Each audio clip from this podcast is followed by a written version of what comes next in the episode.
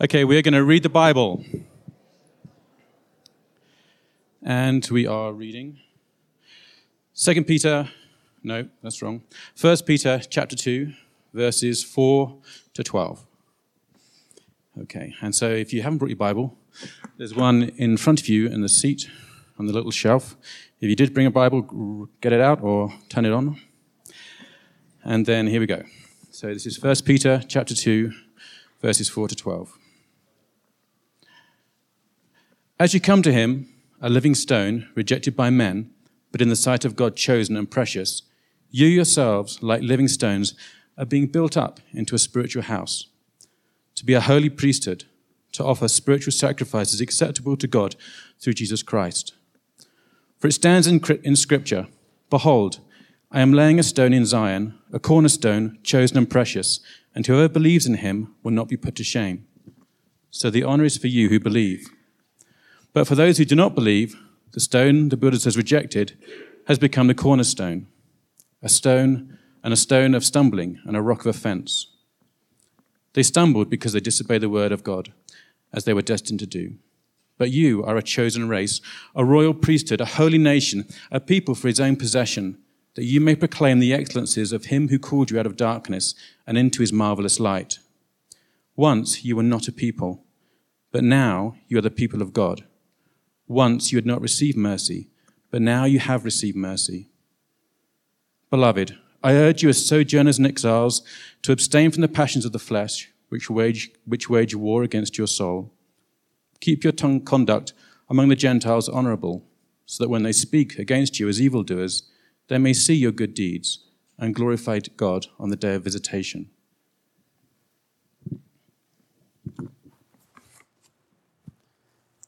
Thank you, Philip. Well, good morning. Welcome to Bergen Park Church. Uh, today is Super Bowl Sunday. Ah.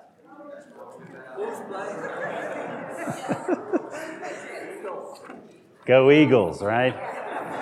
Come on. Todd. No, I know, I know, I know. Some of us are excited. but hey, listen, uh, as a community, as a church, we are, first and foremost, uh, we're not an institution, we're not just something you join, we're a family. And uh, in our mission statement that we honor God, one of the ways we honor God is by building up families. Now that starts with us as the church family, and then by building up individual families. And so today I want to celebrate our families because today we have one of our new members is here, Wesley. Wesley, where are you? Where's Wesley, Ryan? Is he not? He's out there. He's fellowshipping, he's getting to know people. This is Wesley. Wesley Graham, born on January 15th to Katie and Ryan. And so uh, we, we mentioned him when he was born, but we want to celebrate because today is here, and uh, you'll have to meet him out there, maybe at the Connect Center. and then, second, and I got to pronounce this name right Ayana Rose Marshall was born on January 17th to the Marshalls. And Gabrielle, she in here or is she back serving with the kids? She might be serving with the kids. So if you know Gabrielle, uh, say congratulations. And so it's a great opportunity for us to, uh, to support each other and to, to be a part of family together. And so, guys, good to see you here. Hey, if you want to grab your Bible, like we said, there are Bibles under the chair. That's awesome. In front of you, uh, you can grab that. If you do not have a Bible, uh, feel free to take it. Uh, take it with you. We want to get into the Word of God and be a community on Sunday morning that really studies Scripture. Uh, don't just trust me. Uh, I can err. Ask my wife. I mean, honestly, I can err, and there's many things I could even say up front, and I don't intend to be a heretic in any way. But that's, that's possible. And so we all want to test and, and approve what is said. And so the way we do that is, is one, by asking the Lord to, to bless the reading of His Word and to meet us here, and then two, by each individually getting into the Word of God and, and listening and studying and understanding and applying. And I'll tell you, the best place that happens uh, is in community. We're going to talk about that today. The best place that happens, whether it's in a growth group or whether it's just at home or in community or two guys getting together and reading the Word of God together, something that happens when the Word of God and community is together, God shows up and He works and speaks in ways that He doesn't in your own quiet time. Now, I've had some great quiet times. And imagine if you've got into the Word of God, there are moments, you know, where your heart's just alive and there's moments where you're dead. And you know what you need in that moment? Someone who's alive. you need someone that God's stirring their hearts and you learn more from the passion and what God's teaching them really than just what He's teaching you. You with me? So as we gather on Sunday, it's important we get into it because I think there's power in God's Word and there's power as we come together in community to hear from the Lord. So we're walking through 1 Peter. And let me kind of share just quickly where we are in the trajectory of the letter and kind of what we're looking at today that uh, beginning in kind of verse 12 of chapter 1, what, what Peter starts to describe is our new identity. That because we've been born again, we're now a part of a new family. And the language that he uses, it's pretty unique. And we haven't gotten into this too deeply, but the language that Peter uses is actually language that comes from the Old Testament. We're going to see that today, that the language he uses to describe us, to describe Gentiles, I imagine most of us here do not have a Jewish origin, so we're all Gentiles. And we've been grafted into the family of God through Jesus Christ in the language that God uses and Peter uses to describe us would have been in the first century absolutely shocking. That God would call us royal or look at us and say, these are priests offering spiritual sacrifices that are acceptable to God, that you and I constitute a holy ethnos. Ethnos means nation. That even though we may come from different backgrounds, different experiences, because we are in Christ, the church is a brand new nation. And because it's a new nation, we have a new way of belonging. You see, in, in our culture, there's different ways of belonging. And maybe you've kind of battled with that. In Evergreen, there's ways of belonging. I imagine there's areas of belonging in this community. That if you have certain things, or if you grew up in a certain way, maybe you're accepted in that community. Or maybe if you fight against that, if you rebel, you're accepted in that community. And each community has its own kind of ways of defining what it means to be in and what it means to be out. But see, in the church, we don't define ourselves that way. It's not according to what we've done. Rather, we're defined according to what Jesus Christ has done. And so each one of us is a holy nation together because we belong to Christ. And so what we're going to get into, I love this in, in 1 Peter chapter 2, verses 4 through 10, is a picture of who we are as the church, but also a picture of what we're supposed to do as the church. Because of who we are, we have a new way of living. And so let's jump in. And before we do that, I, want to pray, get my mind in the right place. So let me pray for us. Father, I thank you this morning that as we gather, you tell us where two or more are gathered together. Uh, Father, you're with us. Tell us in Ephesians that uh, in the church, the manifest presence of God is made known. That, Lord, you like to show up in ways when we gather that is unique to what is happening today, that we're not here by mistake.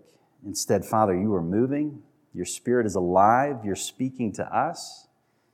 And so, Father, help us to have ears that hear, hearts that are humble and open to receive what you have to say. Father, teach us this morning in Jesus' name.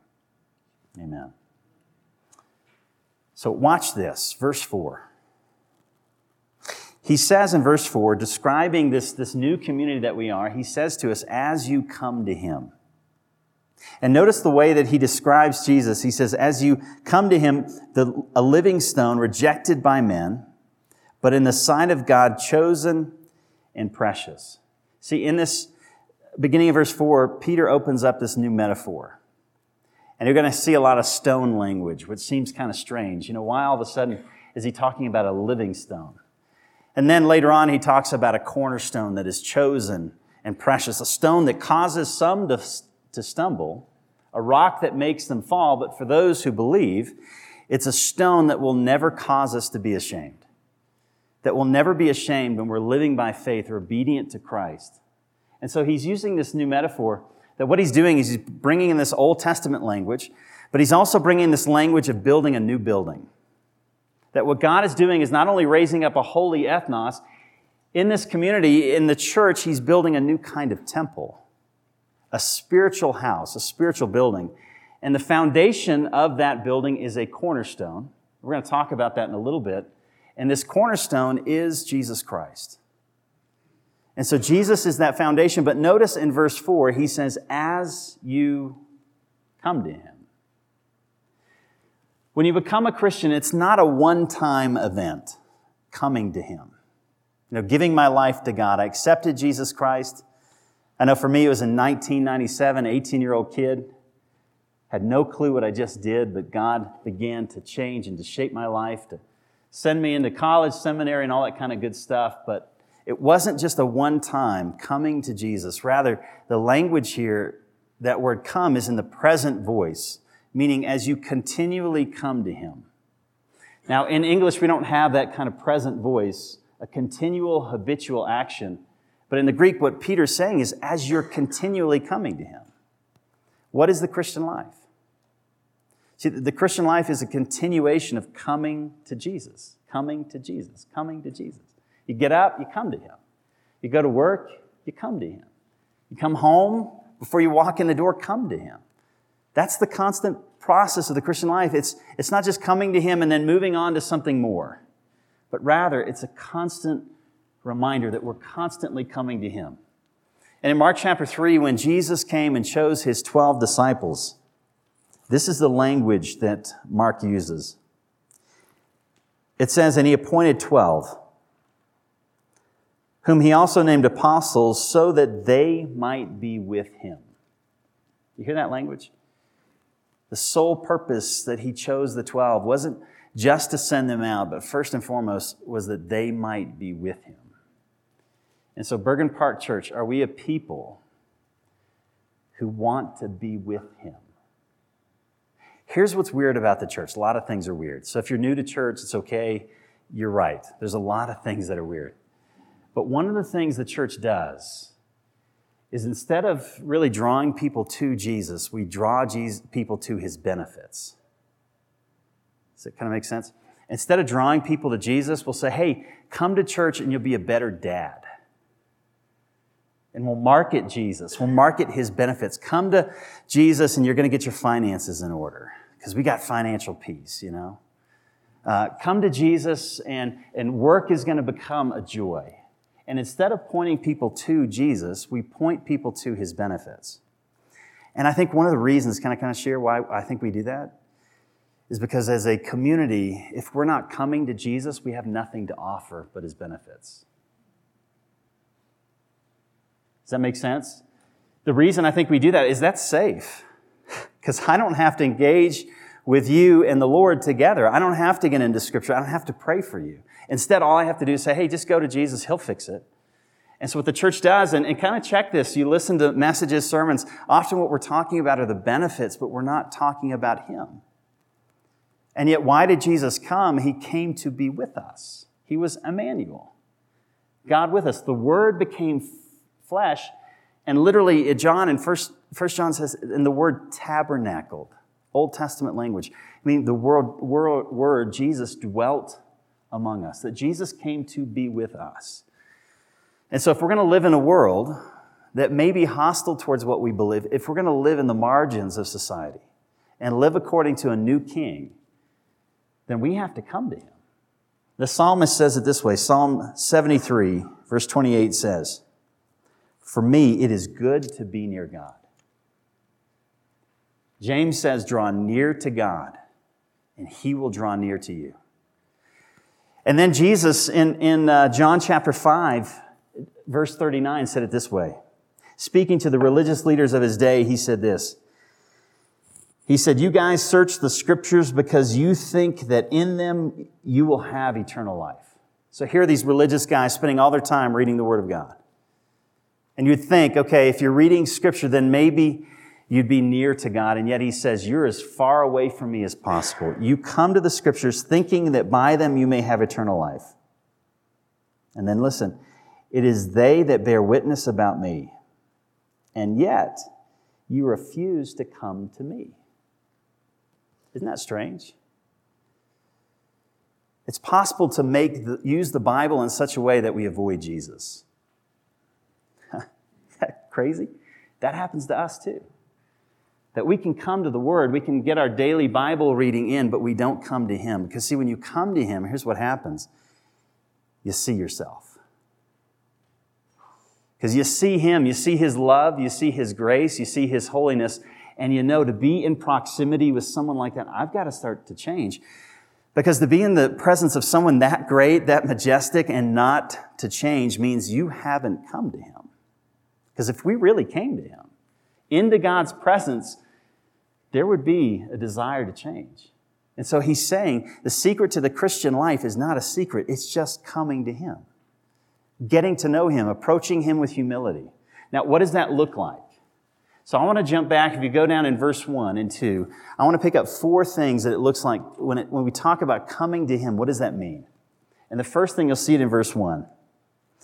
He says in verse 1, and so put away all malice, all deceit, hypocrisy, envy, and all slander. Malice, deceit, hypocrisy, envy, and slander. You know, a lot of these are internal sins. Now, some people are malicious and they're malicious to your face. Are you with me? Now, most of us in this room are not that bold. So when we are malicious, we are malicious in our heart. What does it mean to be malicious?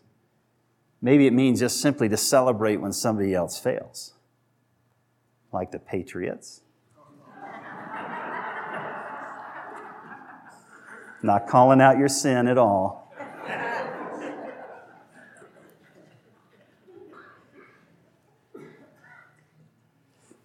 And then he says deceitful, meaning we don't honor the truth.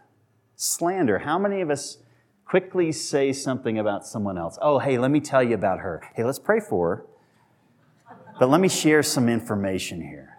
How often you know, does our heart reveal what we're really after? in the language that he describes here envy. Hey, this is something I want and I don't have it. But do we examine how much those attitudes, behaviors dominate our lives? Do we get rid of it? And it's interesting as we're entering this tax season. I don't have a CPA. If you know one, uh, give me their number. But as you enter the tax season, you know, you, you want somebody that's, that's kind of combing through your taxes. I, I'm not that bright when it comes to taxes and tax law and all that kind of stuff. So I want somebody looking. And you know, I want them to be meticulous. Because I don't want to pay any more than I have to, and I'd love to get back as much as I can.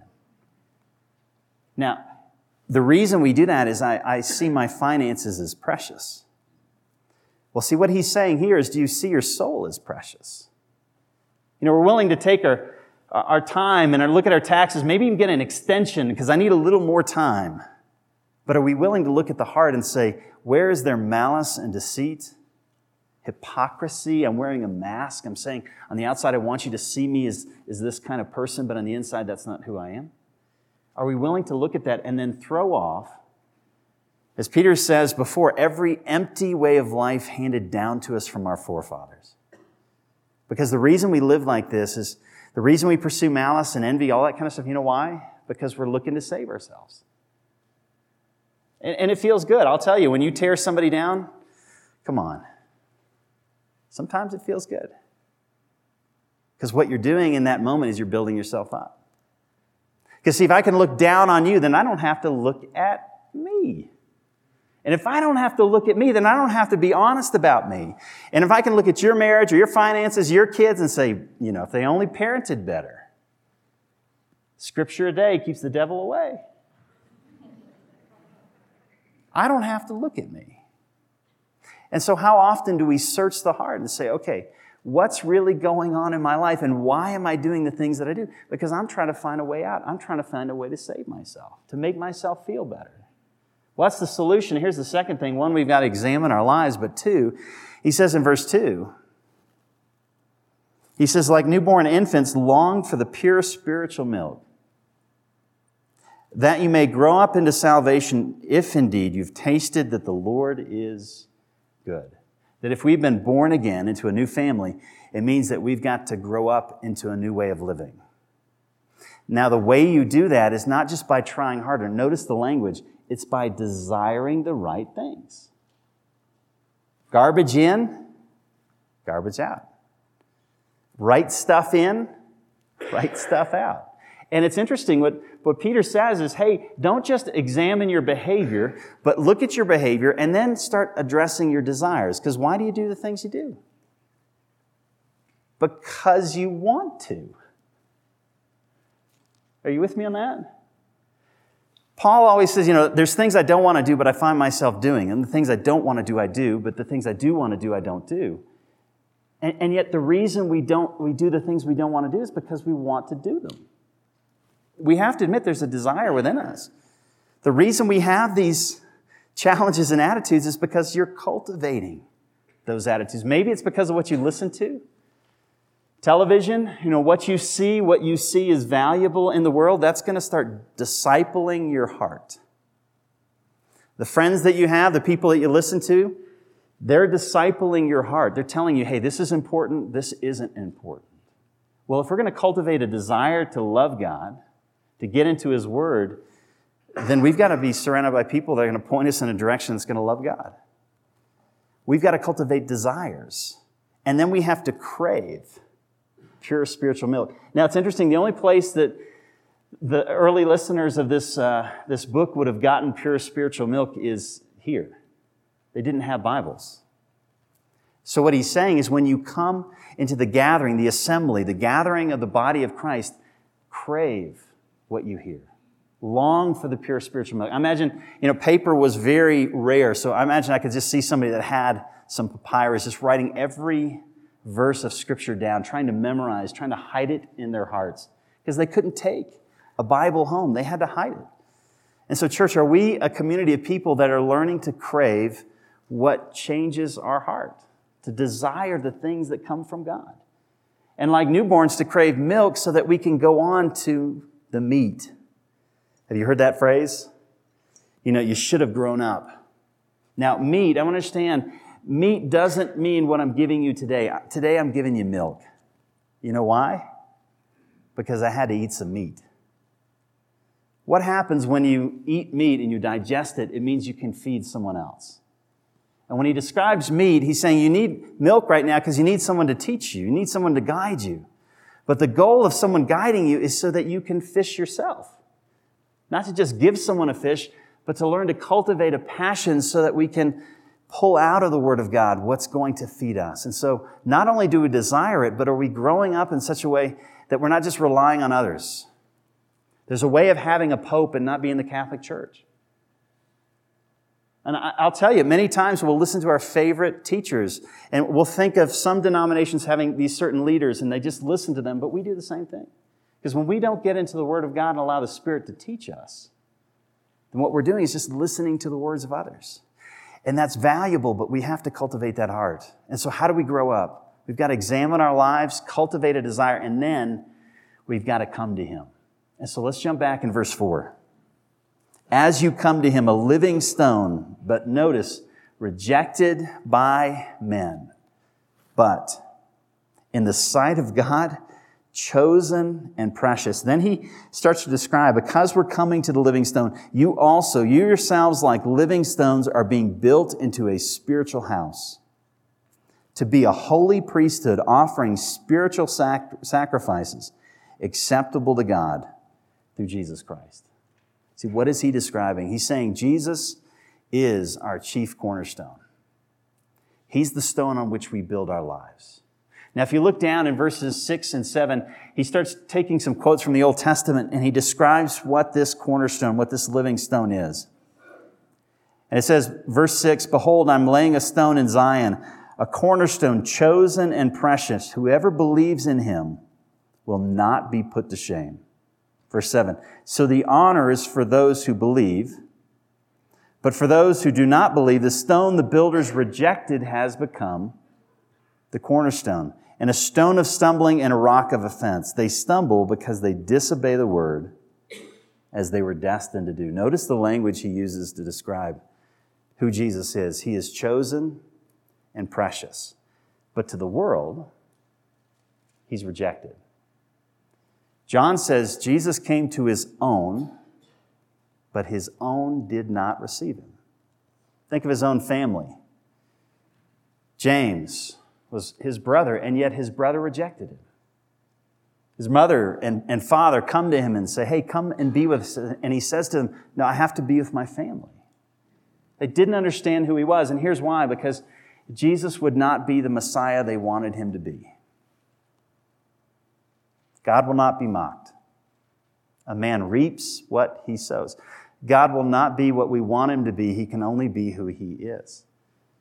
And if we come to him, we have to come to him on his terms. Now, that may seem harsh, but you have the same standard. right? That sounds harsh, right? You know, you got to come to God on his terms, but you have the exact same standard. I can't call you Bill if your name is Brian. But what if I say, I want to call you Bill? I've got to come to you as you are. I've got to come to you knowing and getting to know your history, getting to know your passions and desires. Because if somebody just is, is simply coming to know you to use you, that's not really getting to know you. Or getting to know you in a way that fits with who they want you to be, that's not getting to know who they are. And then likewise, as we come to Him, the living stone, we have to know Him for who He is, which means we've got to be humble and admit that we need him. And so he calls him here a rejected stone. And see, he was rejected because when he came to his own, see, his own had expectations. Hey, Jesus, am I going to give my life to you? You better fix my marriage. She better start doing, he better start doing what I want that person to do. Or if I give my life to you, life better get better.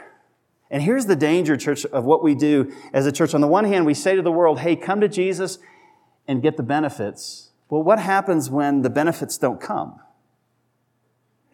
There's a lot of teachers out there today that will tell you what God is after isn't His glory, but your glory. What He's after is if you have just enough faith, you'll have a, a great marriage, great relationships, money, everything's going to work out. You're never going to get sick. You just have to have enough faith. And so instead of pointing people to Jesus, we point them to the benefits, but Jesus is the benefit. Because, see, when you're sick, what you need is Jesus. Now, I know I want to be healed, right? But who is Jesus? He is the healer. And I may see the physical problem that I'm dealing with is my biggest challenge. But see, underneath that physical problem may be some spiritual realities. There may be deeper issues that, that God sometimes allows things into our lives so that we start addressing and we realize, you know, even though I've trusted in Jesus Christ, He's really not my foundation. And the reason that things are kind of going awry in my life is a storm's come and I'm on the sand. Are you with me? That, that in my heart I say, you know, hey, on Sunday morning I'm trusting in God. But when things really go wrong, what is it I'm turned to as my foundation? What, what am I trusting in? What am I looking to? Because when it says in verse 7 that the stone the builders rejected has become the capstone, what he's saying is all of us have a foundation stone. It's not like Christians trust in Jesus and the unbelieving world just trust in themselves. No, everybody is building their life on something. You with me?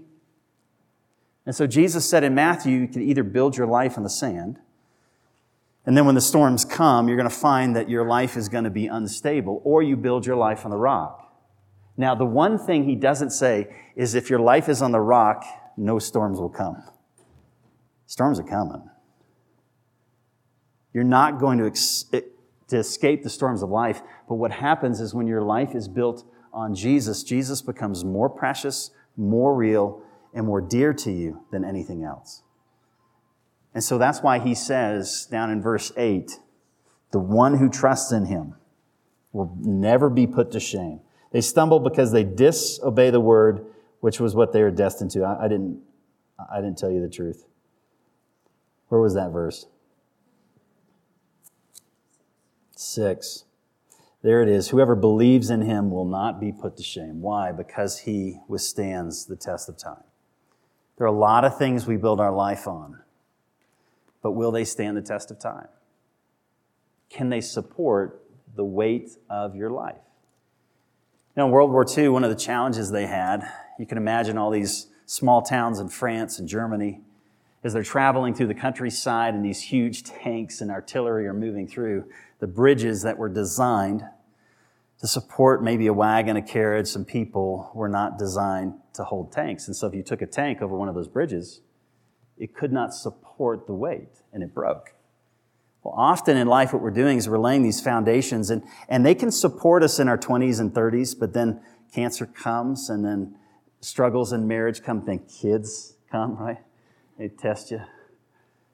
And you find that the stuff you're building your life on, you know, just doesn't, it, it doesn't hold. And then you go to the media and the media, uh, just ignore that. Just, just be happy.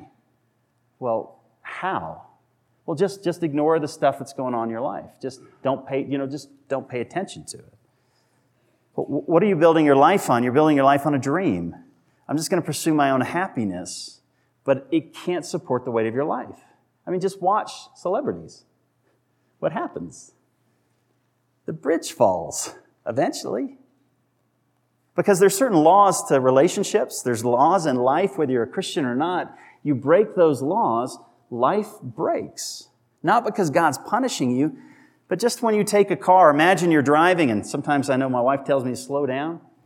And you see that curve, it says 15. The reason it says 15 is you go 30, and God doesn't have to punish you. Physics will punish you. Because what happens? You go too fast, that car is going to be in the ditch. You're going to hit somebody coming the other direction.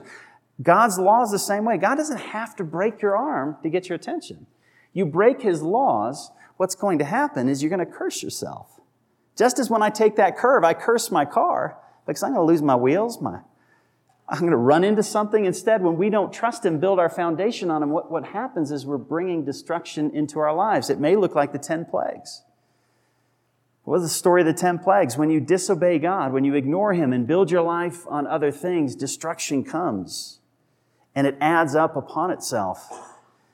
And so, what he's saying in here is we're all building on something, but are we building on the living stone, the cornerstone?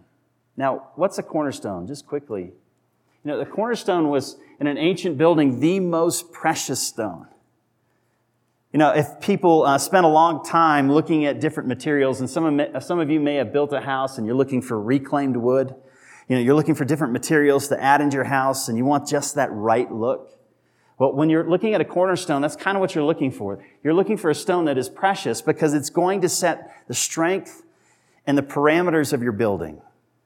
And so it was the first stone that you chose, and yet it was a stone that often wasn't seen because it laid the foundation and everything else was built off of this stone. So imagine the story that he's describing. Here is a, a room full of master builders, and they're all looking at these materials that are laid out in front of them different stones and materials, and yet there's one stone that none of them want.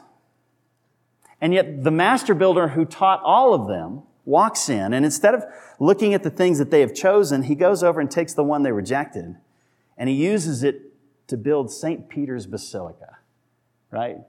He uses it to build the most majestic building, and all these other builders are thinking, you're crazy. You know, in First Corinthians, Paul describes this same kind of picture.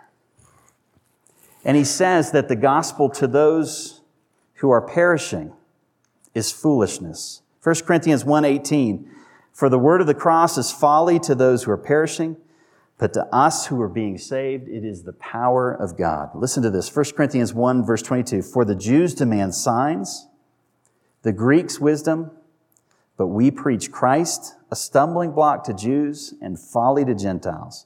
But to those who are called, both Jews and Greeks, Christ, the power of God and the wisdom of God. See, why did they reject Jesus? Because they wanted something else. And they weren't willing to let God be God. The Jews demand signs. I want to see miracles. If you exist, you got to show up on my terms. What did the Greeks like? They liked Sophia. They liked wisdom. Logos. They wanted to argue. They wanted an argument. Jews wanted sign. God gave us a person to be with. He gave us a relationship because here's the thing you can fool people with signs. Do you know that? Jesus said, to a group of people who cast out demons in his name. I've never done that. So these are advanced people. I never knew you. Go away from me. 1 Corinthians 13 says, if you have, you ready for this? The faith to move Bergen Peak. That's the improvised version. But have not love. If you have the faith to move mountains but have not love, you are nothing. It is possible to do tremendous signs and wonders in God's name, but not to be with Him. That's dangerous. Because, see, Jews want signs. I want God to show up this way. Greek, Greeks want wisdom. What do you want? What is it that you're saying to God? God, you've got to show up in this way, or I'm not going to trust you. You with me? Well, you got to look at the, the cornerstone. You got to look at your foundation and say, Lord, am I really trusting? Am I giving my life to you? Have I been crucified with Christ? Which means Jason's dead. And by that, what that means is he's alive now. Because, see, instead of just trusting in my wisdom, I'm saying, okay, God, you're my heart. You're my life. I'm going to set you apart as Lord. Not my desires, not my wisdom from my 20s, my 30s, not what this guy says. This guy said, I'm going to trust the one that rose from the dead. I'm going to build my life on you. All of us are building on some cornerstone, but is that cornerstone Jesus? What are we building our lives on? And then beyond that, notice he calls him twice precious. It's not enough to believe. Jesus, you have to believe to such an extent that he becomes precious. You with me? It's not enough to believe. The demons believe, James says, and you know, they act on it. They shudder but they're not saved. You, you know why? Because the demons do not find Jesus precious. What is Jesus? He is precious. When something is precious, you will devote everything else to it. That first child comes, man, precious, right? You build walls up, keep that kid away from the world. That first child comes in, you know, everything that comes near it, you, you are protecting that child is precious. Everything is invested into that child. You hear one little sound, remember that? Had that first child, right? Any little sound, you're like in there. What's going on? Are they okay? It's precious. Your time, your attention, your devotion, everything else shuts off. That one child is the most important thing because that's where your heart is. It's precious. What's precious drives your time. It drives your attention. It drives your money. It drives your family because it matters. I mean, imagine if one of you, maybe it's your spouse or a loved one, got sick and the doctor said, hey, there's good news and there's bad news. Good news, we've got medication, and this is treatable. Bad news is, medication is probably going to cause you to go bankrupt. You'll lose your house, 401k, everything that you have saved. If that was your husband, your wife, your child, what would you do? I'll tell you, I'd be like, hey, no brainer. I, will live in a tent. You know, in laws, we're coming. Here we come. I'll tell you why. Because my wife is more precious to me than the 401k. And, and there's, no, there's no argument in my heart. I'm going to pour those resources out because I love her and I love my children. I love my family and I want them to be well. And if there's an opportunity, I will sacrifice what was once precious for what is most precious. But when it comes to Jesus, you know, when, when God calls us to obey in certain areas and there's tension, do you know why there's tension? Because what he's calling you to give up is too precious. You with me? You know, sex in marriage. No, God, I'm not going to do that. What you're saying is the way I do sex is more precious than you. Money. God, I'm not going to I'm not going to pray and say, Lord, would you just show me? What do you want me to give to the to the work of the kingdom. I mean, don't just listen to me. Get into the Word and say, God, what do you want us to do? How do you want us to use our resources? What if in our family we set aside money just to bless people in our neighborhood? Maybe consider that ways in which you can serve others, or maybe other communities, and say, this year, 2% of our income, we're going to just set aside to help other people.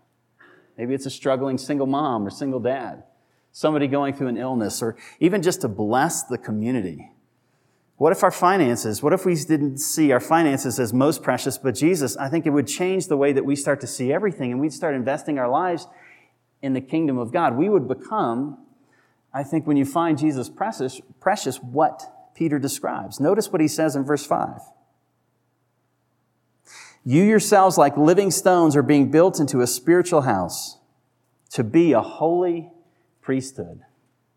And what does a priesthood do? But offer spiritual sacrifices acceptable to God through Jesus Christ. What God is doing through the church, and not just through Bergen Park Church, but through the corporate church, is He's laying us on Jesus Christ, the cornerstone. And each one of us is being built together with all our talents and abilities. And see where the spiritual house is, the presence of God is. You know, in the Old Testament, it was come and see. Did you know that? Come to the temple and see. Because you had to go to the temple and make sacrifices to approach God. And so God was in one place. But you know what happens in the New Testament? It's not come and see anymore. Church, go and be. We are the presence of God. When we are gathered, the presence of God shows up in ways He doesn't show up when I'm alone.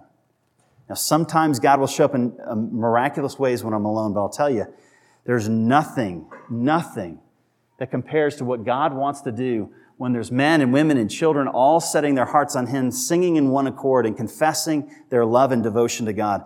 God works in miraculous ways. And see, I see it in you. I do.